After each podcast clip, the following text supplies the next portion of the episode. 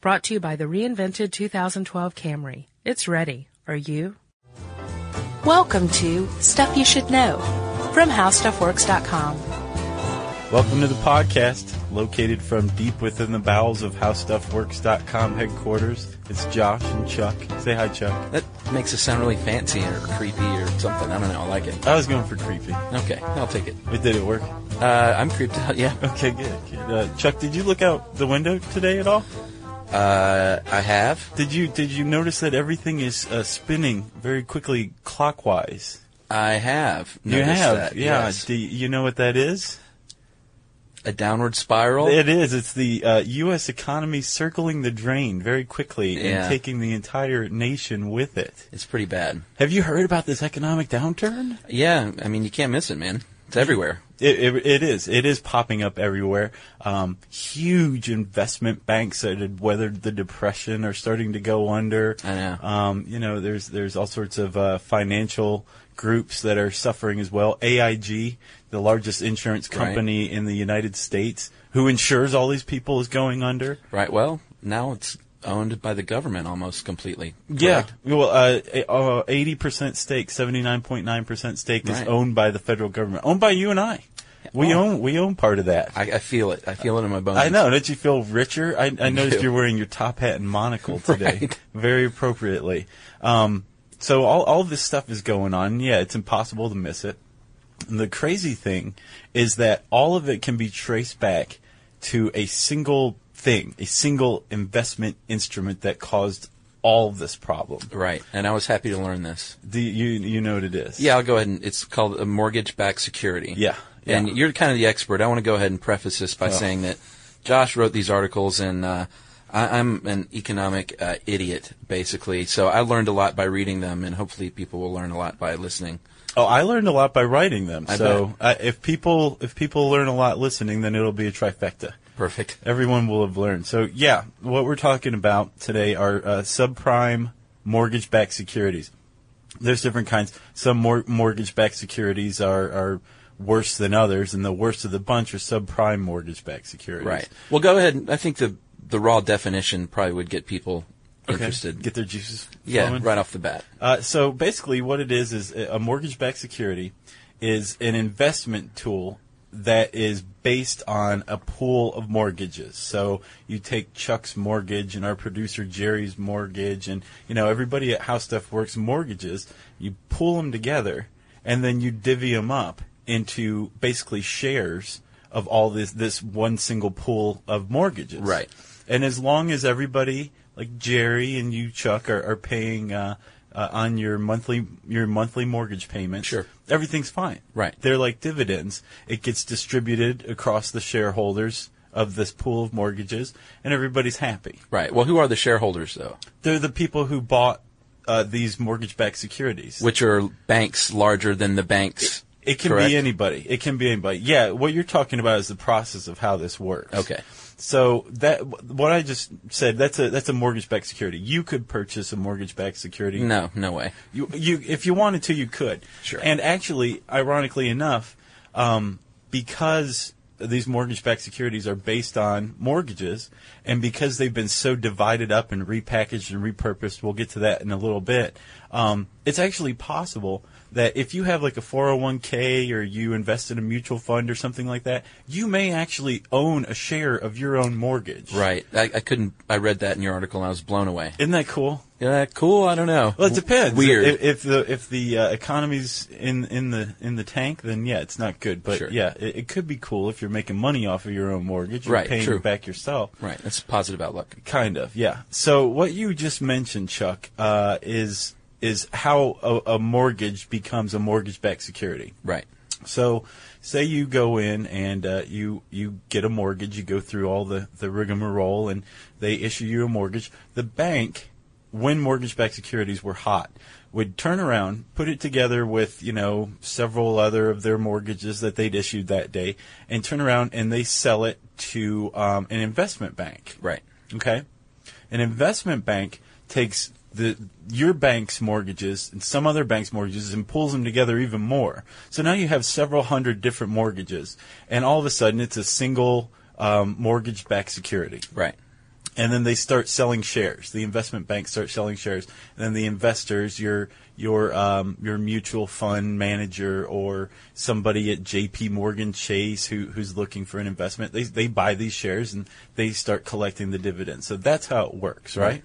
Okay. It's actually a lot simpler than I thought. It's very very simple. Like uh, if you look at it, just uh, it just it- it's a very basic method of investing. Right. But it was completely and totally radical when it came about. Sure. I think it was the uh, the late '90s when they first really hit the scene, maybe early 21st century. And here's the thing: it's a really safe way to invest. As long as you know the housing market's going well, uh, the economy's doing well, and people are making their monthly mortgage payments, Right. There were rich times there for a- about a decade, probably. Right. In the housing. and it business. was it was based on that that housing uh, that housing boom was keeping mortgage-backed securities. Uh, it was making them perform well. Right. So because of that, because of that interplay between the housing market and mortgage-backed securities, uh, mortgage-backed securities become this hot commodity on Wall Street. Everybody's buying them. Everybody wants them. They're just great. Right. It's money in the bank, right? The problem is, is that demand created a, a situation where we needed more mortgages. Exactly.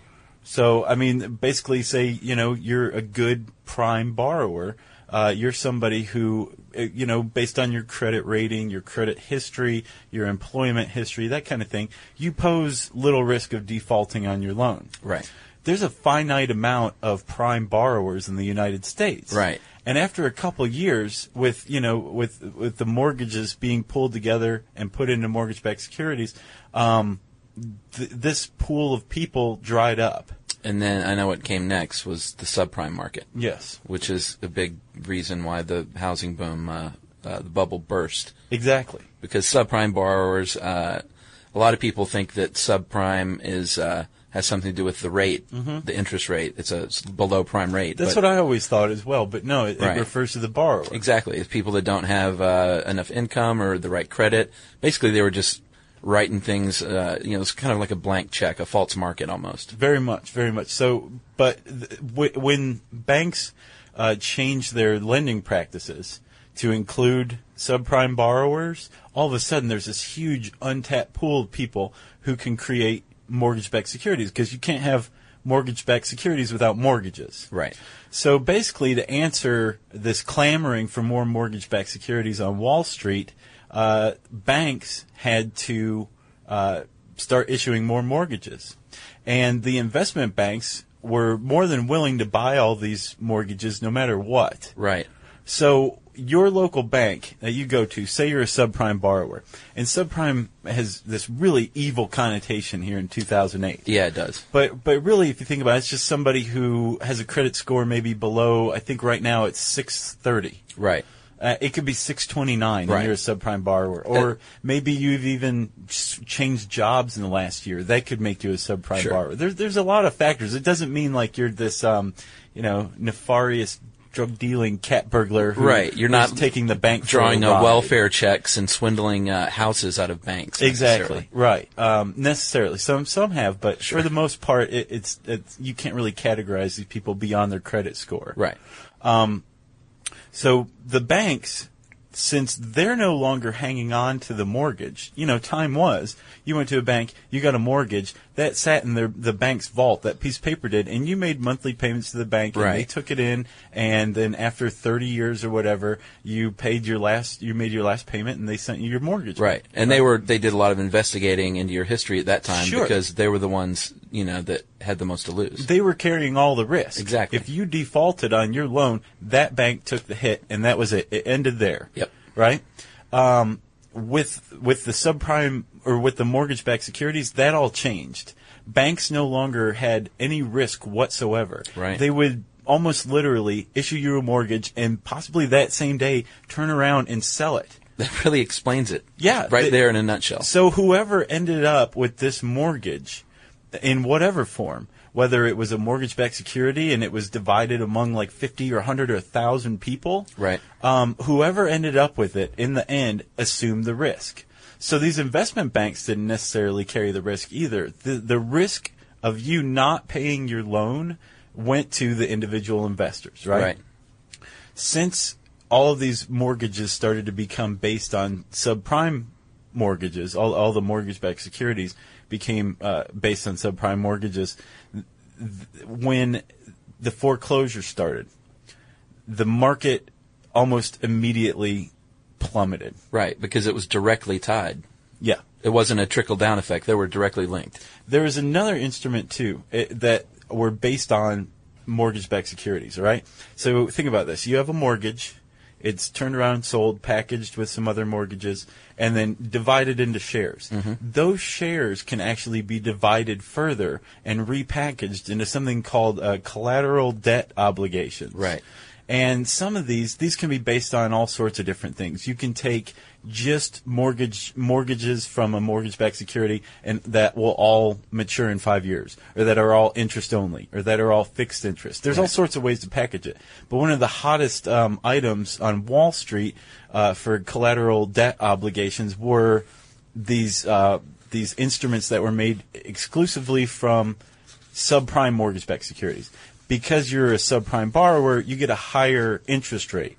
Right. So the, the, the security, the investment on whether or not you're going to repay your loan, it's riskier, but the, the dividends are higher because the interest rate is higher. Sure, and not unlike a lot of just the regular Wall Street stock market uh, stocks, great risk equals great reward. Right. And, and that, that pays off, but really if you look at it on a long enough arc, it never pays off. It Right. always, it always goes under.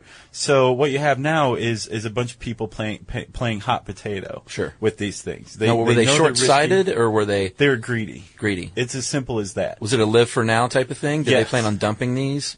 I, I guess Here- here's that's I would assume yes that that once people started realizing wait a minute th- eventually when you follow these down the line you're going to get to a house and that house is basically its value is in this situation based on whether or not the person's making payments Right. and we're we're we're betting on subprime borrowers making payments and if they don't this this security tanks and we lose all of our money someone somewhere down the line around say 2006 figured out that these things were going to tank because of foreclosures and that's exactly Right. what happened so it started this domino effect Well, who's at fault here, or is that even important? I mean, was it?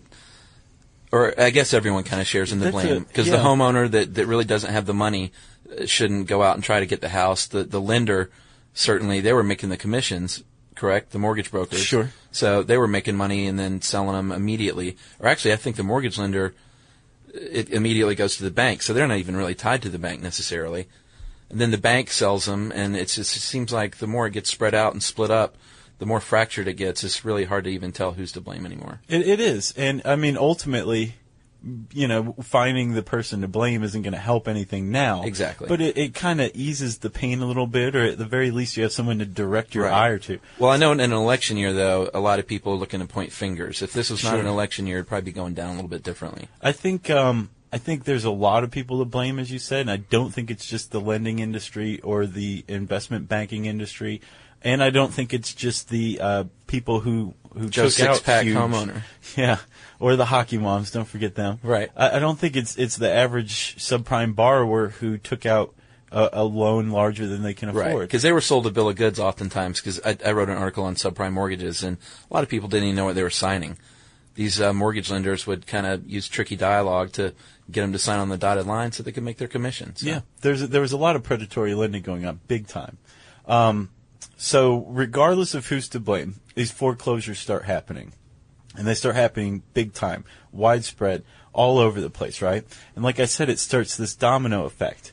The weird thing is, is new houses that were being constructed stop stop being sold as quickly because all of a sudden they had to Right. compete with these foreclosed homes on the market Exactly. that were maybe half price. Yeah, I bought my house in foreclosure. Yeah, I mean- and this was even before the big, big foreclosure uh, bust where they were all over the place. So we just got kind of lucky. But yeah, all of a sudden these new houses are sitting empty because, like you said, they can't compete with a house that's forty percent discounted. Right. So all these foreclosed homes have this effect on the market, the housing market. Right. Right. More new homes on the or more homes on the market means that the new homes aren't being sold because the foreclosures are going. It's like a fire sale out there in real estate in the U.S. Um, but the presence of more homes on the market, the presence of more anything, the more supply, the lower the price. Right. So housing prices drop. So you got people all of a sudden who are like, wait a minute, I'm I'm in this huge, uh, terrible, um, uh, maybe hybrid ARM adjustable rate mortgage. Right.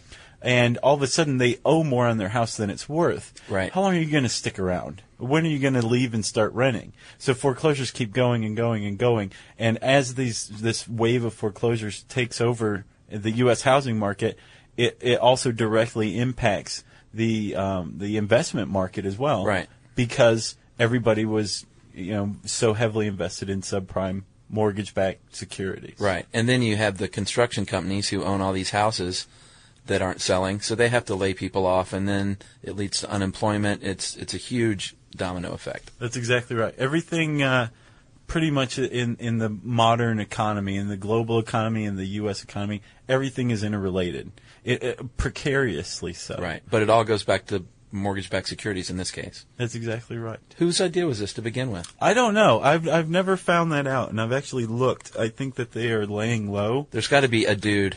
There's one guy who had this idea.